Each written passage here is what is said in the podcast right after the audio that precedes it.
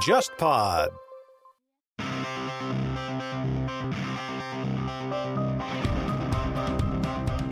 中餐厅它有很多那种屏风，之后，然后那个教授就指着一个屏风上面的一条龙，他就跟我说：“哎，他说你看，日本的龙三个爪，中国的龙是五个爪，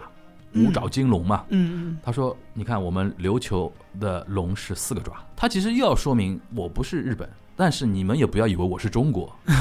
他强调一个独立自主性嘛。二零一一年三幺幺日本大地震的时候，报社的领导问你有没有兴趣帮我们写一点独家的那种特约稿。虽然我身处险境啊，就是在灾区啊，我看到很多人在转发会询问我很多事情的时候，我突然有一种多巴胺分泌的那种感觉，啊爽到了，你知道，嗯有爽到。后来我觉得我就是神经病。其实你最终还是选择离开媒体圈，嗯，你有什么特别的原因吗？你觉得？领导不行。不过我说实话，这个东西很多时候就是媒体人离开圈子的原因有很多种，不是像大家想的那几种方向。嗯有的时候其实有些都是非常细的一些细小的因素，对它是个个人的选择。在这档博客中，我将请来各路媒体朋友分享他们经历过的有趣人、奇葩事，让我们马上去现场。各位去现场的听友，大家好，我叫樊一茹啊，樊一茹是我做主播时候的网名啊，然后我本名叫黄丽俊，原来跟主播杨一呢是我们算同事对吧？然后大范围上的同事，但也没有那么远的，因为我原来我们是。我算日报这一块儿，然后嗯也做过一定时间的电视频道的节那个栏目。对杨一一直是那个长电视的长期的财经新闻，对，对吧？然后编辑这一块儿，然后有一段时间我们那个办公桌还离挺近的，哎是的是的那段时间交流还比较多一点，对吧？然后你也知道那个大浪淘沙嘛，现在大家大家哎，竟然曲线救国一样的又做到一个呃录音桌前，就觉得说非常神奇的一个地方。而今天非常荣幸啊，能够参观那个 JazzPod。我原来是留学日本嘛，然后嗯。从零六年就去了，然后正式回来是一四年，中间那个一直在日本留学，然后二零一一年三幺幺日本大地震的时候，呃，当时报社的领导嗯，他就通过当时微博比较火嘛，当时还没有微信，对，然后通过微博做了一些那种评论类的、观察类的那些东西，然后他通过那个渠道私信我，呃，问你有没有兴趣帮我们写一点那个呃独家的那种特约稿之类的，嗯嗯然后作为就第一线的那种观察的那种东西。从一一年开始，一一年我记得是五月份嗯开始正式从事了那种当时是兼职类的那种感觉的写点稿子啊什么的，然后。在一四年回国之前呢，就是陆陆续续的采访一些人啊什么的。因为我自己本人是那个学政治经济学嘛，嗯然后那个报纸嘛又是财经类的那个报纸，所以说采访了很多那种财经类的那种专家也好啊，然后日本的政治界、经济界的一些人物之类的。然后回到上海之后，算算那个正式入职之后呢，就是干了一段时间。反而是觉得说国内的媒体环境相对恶劣一点，反 而在日本那边相对纯粹。我现在回过头来想，那段时间是采访是最开心的那段日子，嗯因为你每天不用想其他乱七八糟的事儿嘛，对吧？嗯，大致就这种情况。是我其实觉得蛮有意思的，因为我之前去你的节目里聊过嗯我的职业生涯。对对对对，哎对，就是主客场嘛，主客场，对的对的。但是我其实很好奇的就是，你最早接触媒体就是因为三幺幺当时那个机会吗？还是说你其实在接触媒体是什么概念？比如说你动念想要做跟媒体相关的事情，或者是这是很早很早，嗯。因为当时我是其实这样的，就是我原来在上海这边先是念了个大专，嗯，因为偏科嘛，从小你也知道中国的那种考试的那种制度，你一偏科就非常头疼嘛，这对个事情。就是高考嘛，我也不是这种我们能挑学校的那种，基本上就学校挑我们或者专业挑我们。但是当时我们那个学校呢，就是外语学院有两种可以选的，嗯一个是英语，一个是商务日语。啊，商务英语和商务日语，但是我英语已经学吐了嘛，然后说索性就再学个语言没什么坏处，对吧？嗯再学个语言，然后就学了日语。从那个时候开始是正式接触到日语这个圈子，啊，或者说开始对日本的一些东西开始产生真正的一些兴趣。之前我跟那种普通人都一样嘛，就最多看看日本动漫那种，对吧？嗯，然后念了三年之后呢，就面临一个择业嘛。嗯择业嘛，当时我是心里蛮清楚的，我的性格不太适合去日企工作，嗯，因为日企是相对压抑一点嘛，然后那个呃等级森严或者上下级关系比较压抑一点，然后我自己其实很清楚知道我是不会去日企上班的，除非没有选择。那有选择情况下，我选择去留学嘛。然后留学当时在日本的时候，它有两种制度，一种就是你专升本。但专升本的专业相对限制比较多，就一般来说，像我这种学日语出身的，你专升本只能跟日语或者文学或者说就语言类有关的那种专业，嗯嗯嗯你比如说做翻译啊，或者说那种怎么样。但是这是一种方法，它的好处就是比较快，也就两年就可以拿到一个本科学历就回来。还有一种就是你重新考，重新考嘛，就是学校也可以选，专业也可以选，然后。我当时就两条腿走路嘛，就是看哪个结果更符合自己的预期，然后最后是重新考了之后，考的学校不错，然后专业也是自己喜欢那个专业，然后呢，早稻田政治经济学部出三类人嘛，就是我们经常说嘛，出的出的最多的就是像那个文化人、媒体记者，这是一类人，还有一个就是作家比较多嘛，你像那个。村上春树啊，什么市之愈合啊，这种对对，这就一讲嘛，现在大家就知道。还有一种就是出日本政治家比较多一点，嗯，政治家就是去选举啊那种东西。所以说我当时考早稻田的时候，当然当考之前对我来说是一个梦想，就是一个就是说觉得说，因为时间久了被那种那个人有那种自我否定的那种意识了，就觉得说自己在。中国还是那种所谓大专生嘛，就考日本那种所谓名校是不是合适啊？这个梦是不是那个怎么样？然后也有自我否定，但是呢，隐隐的又去研究一大堆那个早稻田的那种呃背景啊什么，因为对中国人来说，早稻田相对还挺有名的嘛。嗯。但是具体到哪个专业哈怎么怎么样的话，还就还好，对吧？大家知道早稻田那个名字还是比较有名。是。然后研究了一圈之后，觉得自己对政治经济学院还是比较有兴趣，因为里边很多人是做那种文化类的，或者说做，尤其做媒体记者特别多。然后自己从小其实对传媒这一块是很有兴趣的，那就说考考看。但是是最难的一个专业了，也是机缘巧合。不用考数学，日本还是蛮人性的。不考数学，但然后就是等于是重新念了个本科。我记得我是零八年，然后就是一二年算正式毕业。然后为什么一四年回来呢？中间有两年时间就做了一段时间，就是边玩啊边做一些采访啊之类的那种东西。所以说我那两年特别爽，你知道吗？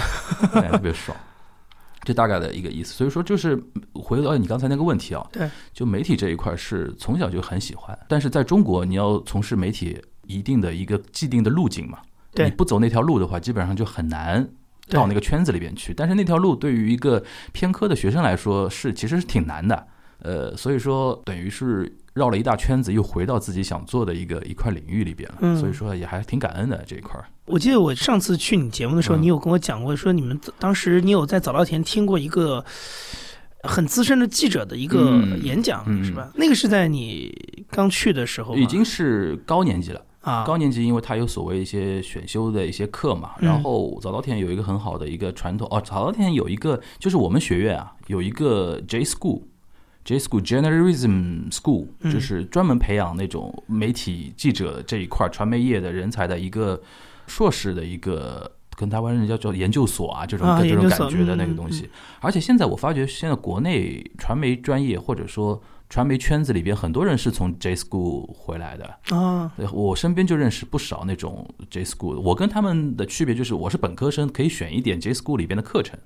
然后他们是 J School 肯定是要上里边的那种课程的嘛，嗯，这是一节大概已经到三四年级的时候，嗯，才能上的一节课。然后当时就选了嘛，它里边有一节课就是里边 J School 某个教授，因为他自己是日本传媒圈的一种就是前辈或者大佬啊，然后转型做学者嘛，然后他有很多资源嘛，一个学期有一节课就是比如说十几周，一周一节嘛，然后每一周请一个不同领域的。就是传媒的一些专业人士来给我们讲课，然后有一天有一节课，他请到一个是日本朝日新闻社会部的一个资深的一个记者，然后来给我们讲课。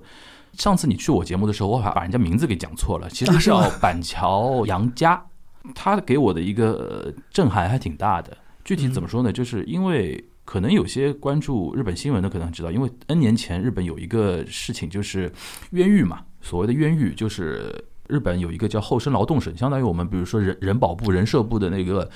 一个副部长的级别的一个女性官员被捕，然后说她有什么问题啊，然后还被起诉了。法庭经过相当长的一个抗辩的过程啊，然后之类的，一开始是说判她有罪嘛，然后怎么样？后来出现一个反转，就是板桥杨家这个记者他挖出来，就是起诉他的大阪。地方那个检察官，他们叫特搜部嘛，特特特检嘛，嗯，有那个制造伪供、制造假的那些证据，然后这个就是涉及到一个程序不正义的一个事情嘛。他是在庭审的时候听出有问题，听出不对，然后一点点自己去深挖、深挖、深挖。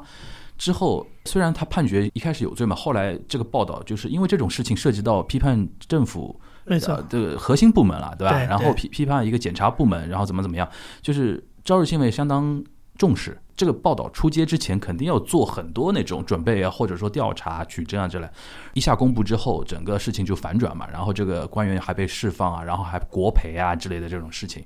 就这个事情当时呢是。很大的一个新闻，然后因为当时要引起的一个很大的批判，因为很多人就觉得说日本的检察官其实是权力非常强大的，嗯。检察官非常强大。上次我跟那个沙青青他们在聊的时候还聊到，嗯其实 韩国也是一样的。啊，日韩体制的一个特征就是检察官权力相当大，而且检察官里边还有一个特搜部的这个部门的话，这个感觉跟无眼这福界，台湾地区也是一样，就是他们好像就是特检组，对对？对，好像就是原来受过日本文化影响的，好像都有这种情况，嗯就是说检察官他们的有些权利是无眼佛界嘛，对那那种东西。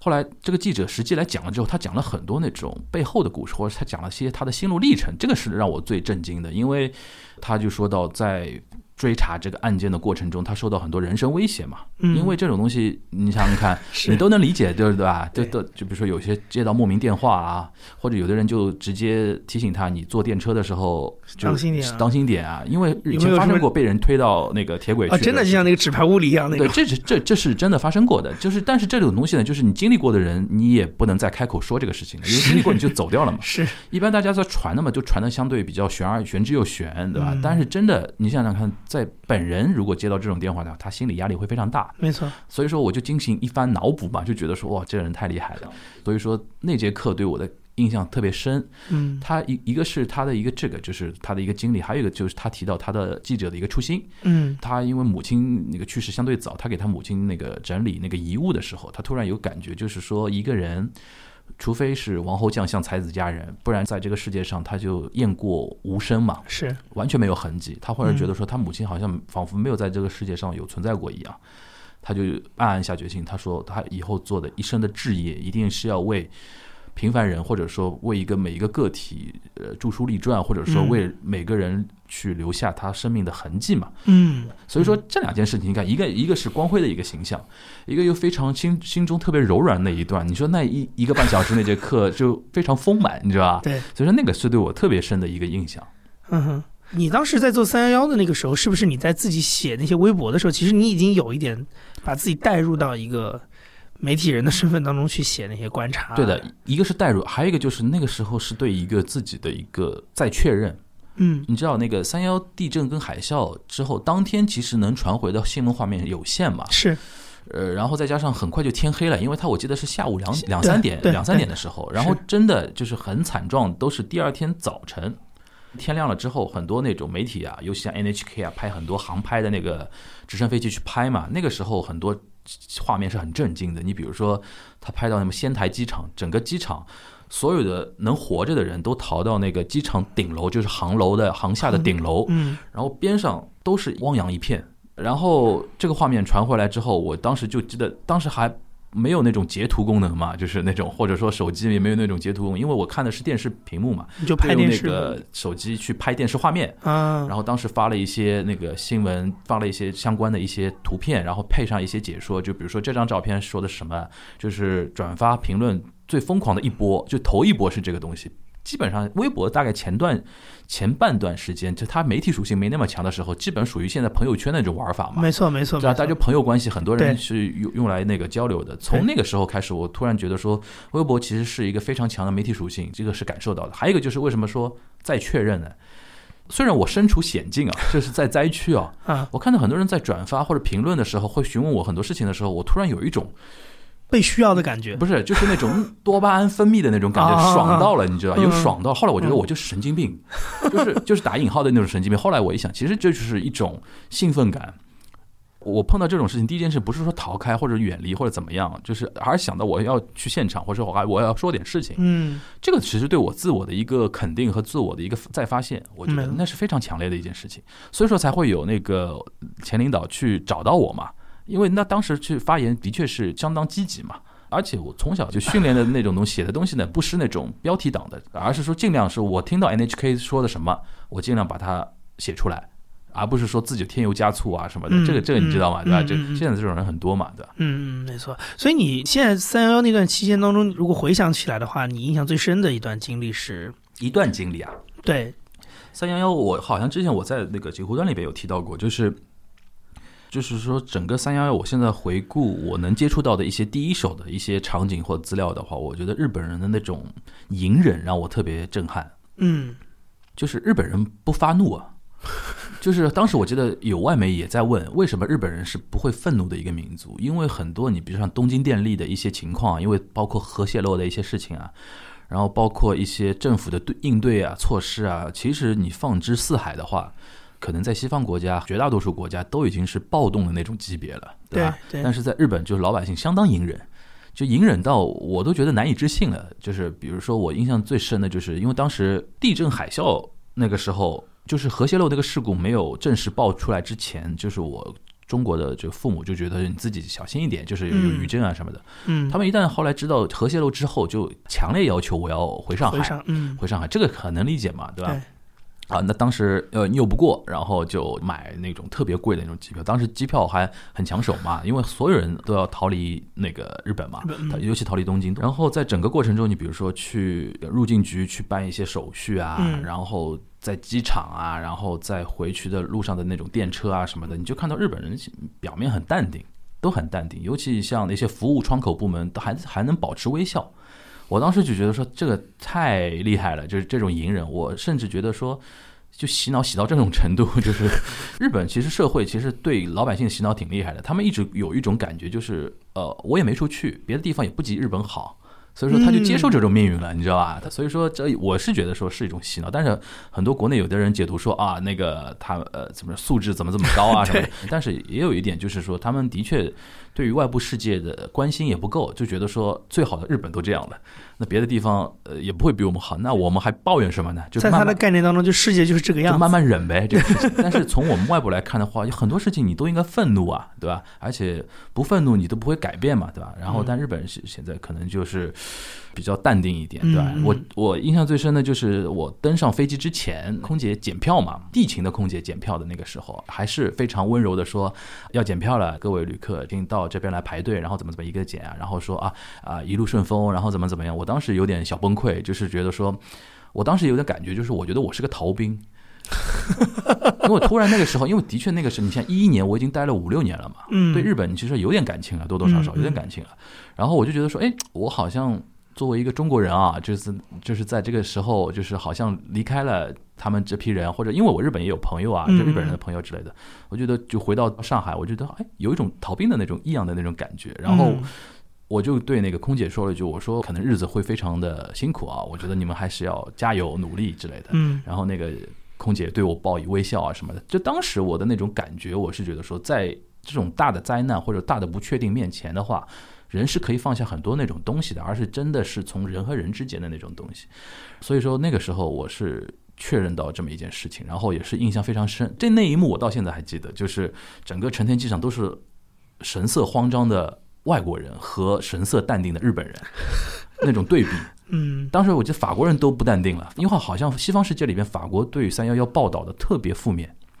就特别严重，就是当时很多在东京的法国人觉得说，一定要逃啊，这个事情是大灾难什么什么。当时很多人打地铺啊什么的，就是别的国家的人当然也很焦急了，当然也没像法国人那样。我当时印象挺还挺深的那种感觉。所以你后来在三幺这阵过了之后，你其实后来又回到了日本。呃，对，就是也就过了呃，我记得四。呃，因为当时三幺幺是三月份嘛，嗯，开学是四月份嘛，开学四月份，然后那个时候还延迟开学了一个月，等于五月份开学，所以说我待在等于在上海待了大概将近两个月，然后一看那个该辐射的也该漏了也漏了，然后该怎么样也怎么样，然后这个东西，而且他学校也没有宣布说无限期停课啊什么的，你肯定要回来完成这个学业啊之类的，所以说也就待了两个月就回去了。所以你是等于回来之后就开始你刚才提到那个两年的那种。对，边游历边采访。对对对对对，从一二一三年，从尤其一三年的话，根本就是那个非常自由的找选题了。你当时是一个什么？因为你当时相当于是在给日报做特约撰稿人吗？还是已经是入职的记者？没有入职，特约。特约的记者。所以你当时每天这个听起来是一段很让人羡慕的时光啊！就是你每天那个日子都是怎么过的呢？首先跟编辑沟通嘛，因为呃。国内报道日本有个特点，就是就尤其像我们财经的报道的话。还会有一些需要编译的那种东西，因为因为财经很多东西不用去采访嘛，没错，对吧？它有一些数字公布，你只要结合那个公布的一些数字，然后加上自己的一些专业的一些解读，什么就可以。然后我自己又是学这一块的，就如果今天没有特别明确的采访需求，或者说有一个特别选题的话，基本上就找一找那个主要新闻有哪些，哪些是国内关心的，然后跟编辑沟通，编辑会挑嘛，对吧？编辑会跟你说国内可能哪些点和特别有那个关注度。然后会跟我说，然后我就看我是需要编译啊，还是需要打电话询问啊，或者怎么样的，就会会这样。而且也不是那种经济上特别需要那个特特稿费来生存的那种情况。你那两年当中，你有呃印象比较深，你去做过一个什么样你很感兴趣的选题吗？在日本，我可以讲一个那个就是反响特别大的一个选题啊，就是这也是要感谢那个前领导，他当时不是通过编辑，他直接来跟我聊的一个东西，就是。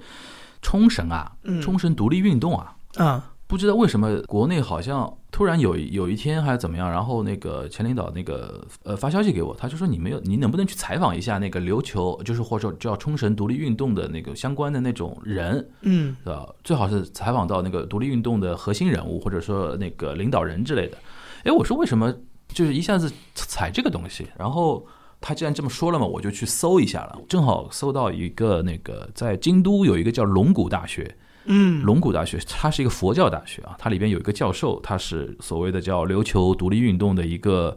有点像文胆类似的一个人，因为他是一个就是文人嘛，然后又是教授啊，然后他自己又是个冲冲绳人啊什么的。学校那个 homepage 都会有那种教授的联络方式嘛，对吧？然后我就试着就发电邮给他，发电邮给他，他说他正巧在东京。然后我说，哎，能不能约了聊一聊？嗯，然后我们就约了一个周末吧，好像是，好像周末，然后在新宿的一个中华料理店、中餐店，然后就边吃边聊嘛。就是后来做了一篇那个，我们当时叫第六栏，就是头版，它一般是最中间或者说最占据篇幅的都是那种非常硬核的那种新闻嘛。当时我们那个第一财经日报有一个所谓叫第六栏那个说法，就是头版的边上或者说再拖到别的地方，都是在边栏那一块儿，它有一个就是。着重于采访人物的，或者着着重于采采访某些具体事件的，但有意思、比较生动的一些东西的一个东西，我传着传着这个这个稿子，就后来就放到那个地方去了。嗯，然后写了也就写了，然后就没什么感觉。后来那个登报了第二天，然后那个我们编辑跟我说，他说：“哎呦，这个不得了，反响特别大，反响特别大，因为好好像那篇稿子被很多那种军事的论坛啊。都给转了，然后很多报道，然后足以见得就中国网民对。”什么日本的那那个什么琉球独立运动的那种关注度之高，真的让我非常吃惊。我记得那个时候，如果时空背景我没记错的话，应该是跟那个当时钓鱼岛后面的一些后续的有关。因为我确实也记得有一阵子中国人很想讨论说，琉球那边对，就是相当于当年美国的归属权的这个问题嘛，他会往前去去理这个线索。对的，那个时候你看时间点是一二一三年那种时候嘛，对吧？差不多。一二一三年正好是中日关系是走向黑暗的那个 那个那几年，所以说就是对方怎么不爽，我做做怎么样的选题嘛，对吧？呃，那个事情呢，就是说从事后来讲的话，他的反响特别好，就是编辑跟我说看报的那个那个那个领导啊，然后什么也说啊这这篇好，然后怎么？因为很多东西他是看结果嘛，就是说反响好了嘛，他们会说这个比较好，然后怎么样怎么样。然后我记得那个当时我那个编辑他说年终分享，因为开年会嘛，因为我记得那个时候快接近年年底了或者怎么样，年终分享的时候，那个他还把这篇稿子作为一个案例分享，就是说我们当时的那种沟通机制啊，然后采访的整个过程啊什么的，他他就觉得说作为他的一个一年里边工作的特别，我还觉得挺荣幸的，我只是帮帮忙做了一这么这么一件事情。嗯，然后这个事情本身中间那个采访挺逗的，就是我自己被普及了很多那种。知识这一层啊，就比如说琉球独立运动这个，我通过查资料什么的，自己都能知道嘛。但是很多那种心情上的东西、感受上的东西，真的是要一对一问当事人才能感受到。比如说他那个教授，他当时因为他自己是冲绳出身嘛，他说了很多一些自己成长过程中的一些经历那类东西，来说明琉球人或者说冲绳人，他对于所谓叫那个。很多说法嘛，就是他们描述日本人叫内地人啊，嗯，或者叫本土人啊，他们有很多那种说法，嗯，就是其实他们是有相当隔阂的，比想象中，其实冲绳跟日本本土的关系比一般中国人想象中的距离要远，嗯，距离要远，他们只是说没有那种在政治上是一个国家，对的，他们只是说没有那种外部压力，就像我们经常会，我们会有很多那种外部压力，导致这种事情的那个被激化激化或者说被聚焦。日本因为相当平和的一个一个世界，然后也没有那种国际舆论环境去指摘他很多事、很多很多事情啊嗯什么的，所以说很多人觉得说可能也还好。其实我个人感觉说，从个人层面上来说，从那个人的层面上来说，他们其实对于那个本土其实意见还挺大的，这个是我当时采访下来一个最深的一个感受。嗯而且再再加上他是那种，比如说他都能喊出，比如说琉球独立的这种说法，他肯定是更相对激进一点，但是是他们不激烈，他思想很激进，但是行为什么都不激烈的那种人。那比如说他说，他后来他有本著书嘛，就是《琉球独立之路》，我这本书到现在还在，呃，好给我就是。我是是说，呃，先查到这个人，然后查到他有著书嘛，然后先去书店买了一本他的书，然后采完之后嘛，象征性的我说你帮我签个字啊，签个名什么的，然后他在写那个呃名字之后，不是要写日期嘛？他没用，他没用平成多少多少多少年，他直接哦签的是二零一二还是二零一三，我忘了当时采访的。后来我就多嘴问了一句，我说：“哎，你你你你怎么不签那个平成平成什么的？”他说：“冲绳人从来不签平成，签了说明我承认你的天皇。”哦，这个这就这种很小的细节，你就觉得说特别生动嘛，然后我都写到稿子里边去了，就导致那篇稿子的确还挺好看的。然后结束之后，那个因为是中餐厅，然后我记得那个餐厅还不错的，然后它有很多那种屏风，就是把一个个桌子都隔出来嘛。采完之后，大家要那个结账走人之后，然后那个教授就指着一个屏风上面的一条龙，他就跟我说：“哎，他说你看，他这条龙就是非常不一样的。他说日本的龙是那个三个爪，然后中国的龙是五个爪，五爪金龙嘛。嗯嗯他说：“你看，我们 Okinawa 就是琉球的龙是四个爪。”啊，他也没多说我想表达什么意思，他就说了这么一句话。然后我觉得这句话挺有味道的。对，他其实又要说明我不是日本，但是你们也不要以为我是中国。他强调一个独立自主性嘛，那个那个东西。所以说这些这些话这些细节我都放到稿子里面去了。所以说现在我有的时候跟人聊起来，比如说有的人会问我说你比较有印象深的稿子是什么，我经常会拿这这个稿子去，因为细节很丰富，特别历历在目的一个东西。嗯，嗯哼，所以你你你在日本这样比较开心的，就是每天采访的这个状态，大概过了多久？大半年吧，大半年的时间大。半年时间。嗯，你现在回过头去，你因为后来其实你就回到上海，就是变成一个、等于是记者是你的日常工作的一个状态嘛。嗯就你现在如果回头去看那个你从一个单纯一个记者的角度来说，你会觉得是那种比较按部就班的职业状态比较好，还是那种比较相对散漫一点的状态？相对散漫，相对散漫比较，这是也是我性格问题。嗯因为呃，怎么说呢，就是那种大半年的那种开心的日子，不是没法过的。就是说理理论上你在中国的媒体圈是过不了这个东西的，对，对吧？这种一定要是媒体相当强的那种赚钱的能力，养着一批对写特稿啊或者说怎么样的那种深度稿的一些记者什么的。但是我觉得中国媒体圈是你每天。每天去应付一些零零散散的一些事情，就会消消耗到很多的那种精力嘛。嗯然后再加上现在中国媒体的自本身的造血能力是没法应付这种情况的，对对吧？可能纵观世界，也就我觉得就日本、美国能做得到了。嗯对吧？日本因为现在媒体记者还是保留了一点社会的地位，嗯，然后他们的收入也相对体面，对吧？然后所以说那个还能有一些好的一些发挥的一个一个东西啊，然后再加上那个媒体赚钱能力还可以，目前还可以，嗯当然它日日本也在衰落中啊，所以说我觉得。这个东西就可能就是一个拧巴的一个地方，对吧？中国的媒体环境不允许我们只想过这种那样的日子，对吧？那你就是要过的话，必必须去适应中国媒体环境，对吧？这但是这个没办法，这个事情。你当时在那个呃日本的时候，你有没有跟日本当地的一些媒体圈的有一些什么接触或者是交集？这个呢，就是是这样的，因为我特约的时候呢，没有一个官方的一个认定的一个身份，哦，都是自己去电邮去沟通那个采访对象，然后最多就是到时候一个一个回馈反馈，就是说初稿了之后那个稿件的样子要给人家看一下。嗯，当然有一点好的地方就是，我个人觉得说，即便从一二一三年啊，六七年前了吧，对吧？五六年前、六七年前，嗯那个时候，日本人的那个精英阶层，因为我接触的都是精英分子嘛，嗯对吧？那个因为财经新闻嘛，对吧？你不可能采访那个普通老百姓。对，日本精英阶层对于中国媒体的采访需求都是 open 的一个态度，嗯，都还挺挺支持的，都还挺给那个通行的。甚至那个我最高采访到那个嘛，鸠山由纪夫嘛，是鸠山由纪夫还挺挺有意思的。那个我是我也是写电邮给他的，然后他因为当时已经卸任了那个首相嘛，对，但是呢。他还是不甘寂寞，自己在那个哪哪里啊？好像东京赤坂吧，嘎萨嘎那边好像有一个事务所，一个办公室。嗯嗯。然后那个办公室就回我那个电邮，他就说可以可以采访，因为当时也不是说上海这边有什么指令你去采访一下那个鸠山由纪夫，而是只是说我采访到后面就觉得说，哎，大家看一些比较。大人物对吧？说不定那个瞎猫逮到死耗子 能给我踩踩到几个，也挺有意思的。因为国内你也知道，国内报纸一般能采到一个前政要也不容易了，就是尤其像那种地方报纸，对对吧？就我们不是央美了，对吧？不是央美，对前政要也不错，而且加上就像尤其夫讲的东西，国内也挺乐意听的嘛，对吧？是，他还挺对华还挺友好的，然后就他就愿意了，愿意了嘛，我就去采了。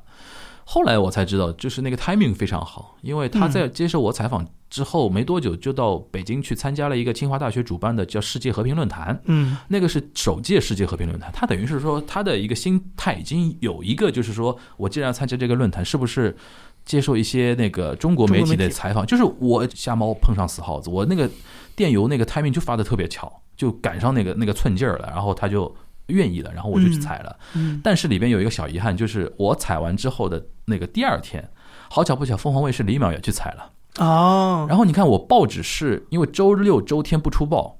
没错。但是李淼是采完当天晚上就可以出的嘛，然后他说的东西又是差不多的，所以导致就等于我好不容易采到的一些观点上性的东西，就等于被电视，尤其被凤凰卫视给抢在前面了。当然，李淼这他不知道这个事情啊，就是说我们互相之间都不知道那个对方会踩那个鸠山由纪夫嘛。对。但那个事情给我的一个特别大的震撼，就是说，哎呦，这个 TV 啊，就 television 这个东西还是很，还是它的及时性太强了，对吧？报纸还是太传统了，它有太多的那种智库性的那种东西，限制太多。没错，某种程度上，这可能也是报纸擅长的嘛。因为我原来做电视，你就会想说，所有的东西最大的问题就是画面在哪里。对，但是这种东西往往 又是最花钱的。没错。但是现在报纸的赚钱能力是不及以前的嘛？嗯，对，嗯嗯嗯。所以你前前后后在在媒体里一共工作了多长时间？你从一一年到一六年，就五年时间，嗯，五年时间差不多。嗯，所以你你后来回到上海之后，还有什么你印象比较深的采访经历吗？有一次采访那个当时的日本驻上海总领事馆的总领事啊，现在你知道那个日本总领事他的级别上去了。啊，就你是一般来讲，我们不是说北京是大使馆嘛？对。然后里边 top 就是大使嘛。然后这个 top 理论上就是中国这边的所有的外交官，其实他是头。然后各个城市，比如说上海、重庆、广州，就是对于日本来说就总领事馆里边的人叫总领事，对吧？现在日本是这样的，就是说北京那个的还是大使，嗯，上海还是叫总领事馆。上海那个，但是上海这边 top 呢，原来叫总领事嘛，现在级别称为大使。啊，就是。足以体现就上海在中日关系就是 重要性。重要性，因为简单讲一下，就是上海领馆区管那个五省一市嘛，就是就是华东这边五省一市，它是集中了最多的日企嘛，嗯，集中的最多的日企，然后集中了最多的那个在华居住的日本人，嗯，上海据说最高峰的时候有十万日本人，那现在好像没那么多了，现在没那么多，但是我想加上五省一市肯定是不止十万了，对吧？对，就是。呃，所以说他管的企业也多，管的人也多，然后他管的那个签证，就中国每年签证出签去日本三分之一在上海使馆，三分之一都不止，三分之一都不止。所以说他的业务量是最大的，而且他的日本的那个 staff，就是他一个使使领馆里边雇员有中方雇员跟日方雇员嘛，上海总领事馆的日方雇员是要比北京大使馆的日方雇员还要多。那足以见得它的重要性嘛。然后好像从就从今年开始吧，今年年初开始吧，就是就等于是说上海总领事领大使衔，就是我们这就是内部是这么说的嘛，就是就是把它升格了。但是政治地位还是那个北京那个大使是最高的。你比如说他教国书啊什么都是北京那位那位去教的。我是一一四年的时候。一四年八月份，前两天我正好回顾了那篇稿子。就一四年八月份是采访了当时的还叫总领事，嗯，他叫小袁亚博，是当时那个日本驻上海总领事。采访他，他是一个东京大学法学部这种非常标准的那种日本精英，精英对吧？精英毕业的。然后我当时也能预估到，在他这里听不到什么日本外务省表述以外的东西的，因为他也是不是要照本宣科嘛？对。然后一开始嘛，比如说那个。提问表先发过去，他先看看完之后没问题了，当天去采访啊什么什么的，这些都还在意料之内嘛。然后当天我有一个即兴的一个一个问题，但反而是事后是被认为是说效果最好的，就是你开始问他一些政治经济，因为当时一四年的时候，日本中日关系不好，同时呢，那个。上海这边出现了很多日本人回国的一个倾向，因为当时比如说一是中日关系，然后再加上中国的那个劳动力成本上升嘛，很多日企就关张了嘛，对，然后关张了，然后再加上雾霾，嗯，空气问题，空气问题，很多日本人就逃回去了，嗯，然后再加上日本国内有一个战略叫 China Plus One，他就提出就是说未来日企啊，日企的国际化不能把。鸡蛋都放在中国一个篮子里，一定要 plus plus one。当时说的最多的就印度啊、印度尼西亚啊什么的，就针对这些问题，我去问他了。然后他的就官方说法嘛，官方说法说说，呃，大概是我就问他为什么人会少，他说大概是哪些理由，然后说呃未来可能会怎么怎么样，我们希望怎么怎么样。然后他主动提到了一个说法，因为我当时又提到文化交流这一块，他主主动提，因为当时正好上海刚办了一个叫日本电影周。有一个当时那个福山雅治演的一个电影叫《如父如子》啊，嗯，正是我们早稻田毕业的大导演市之愈合导的一个电影，《如父如子》在上海有公映过，然后反响还不错。然后他去看了那个公映会，因为作为一个领事馆的一个代表嘛，他等于是日本电影周在中国这边当时的时间条件下能办，是一件值得支持和鼓励的事嘛，他肯定要现场去的。他就说他观察说很多那种。观众看了电影也没有马上走，而是在那边慢慢的在回味这个故事。因为《失之愈合》走的就是那种那小小偷家族的，还是很多人都看过嘛，就是那种你看了之后可以稍微回味一下那种风格嘛。然后他既然说了这个，我当时就即兴一个问题抛给他，我说：“总理是你平时看中国电影吗？”哎，他他稍微看了我一下，他说：“我看啊。”我说：“你看了最新看的中国电影是什么电影？”他说：“归来。”啊，就巩俐跟陈道明演的那个嘛，然后哎，我说我说归来你觉得怎么样？然后他他啪啪啪说了很多，哎，就我意料之外，他说了很多那种他对于中国电影的一些感受和一些中国电影折射，因为归来是现实题材嘛，他说了对于一个中国电影折射的中国现实的一些事情啊什么的，我都往稿子里面写嘛。事后编辑跟我反馈的时候，这一段是他们觉得说是最精彩的。嗯，因为很多人看那个日本的那个稿子或者说采访，他们也知道你很多是官方说法嘛，是就跳过去了嘛。反而我们那个编辑把那个标题也说出来了嘛，就是就加粗嘛，小标嘛，就是说归来让我怎么怎么样，就是就是 就是归来就是那个电影，就那个东西给我一个启发，就是我后来也跟日本领事馆的一些文化参赞啊，他们那些干事的人就说，我说你们在中国，因为日本的 community 啊，在中国的 community 他们很低调的。是你像美国人啊、欧洲人啊，他们在上海的那些社区啊什么的，或者说他们的存在感相对还能见度很高一点。是日本人嘛，一方面就是长得跟中国人差不多，分不清楚；还有一个方面，他们民族的性格就很低调，不愿意。过多的在张扬张扬，或者说不愿意在中国的一些舆论场啊，或者说一些那个能看得到的地方发表自己的一些观点。是是，时间长了之后呢，其实我后来我觉得说，对你们在中国这边做民间外交也是没什么好处的。我说要多发言，但是发言也要发说人话，就是我我那个我那个说法就是说，你看像这种非官方叙述以外的一些个人的一些。感受性的东西是中国老百姓最愿意看的，而且也是反响最好的。当时他那些文化参赞也是同意这个说法，但是我知道他们改不了的这个东西，就是只是说我当时即兴抛了一个问题，然后那个总领事他是正好有这个准有平时真的有看过，不然你说我抛了一个，如果他平时没看过，他也肯定混过去嘛，对对吧？所以说我当时这但这个印象还挺深的。顺便说一句，这个小袁亚博那个后来他做了。上海这边总领事做完之后，他辞去了那个外交官的身份，现在在东大做教授啊。现在在东大做教授，好像前两天还出了一本那个书嘛，然后在中国这边还被译成了中文嘛。回到上海来做那个签售活动啊之类的，好像是叫《国家的战略》吧。这本书他有讲到日俄关系应该怎么样，中日关系应该怎么样。他他是一个学者型的一个外交官，嗯，学者型外交官，这个是我相对印象比较深的一点的一个采访经历。其实你最终还是选择离开媒体圈，嗯，你有什么特别的原因吗？你觉得领导不行？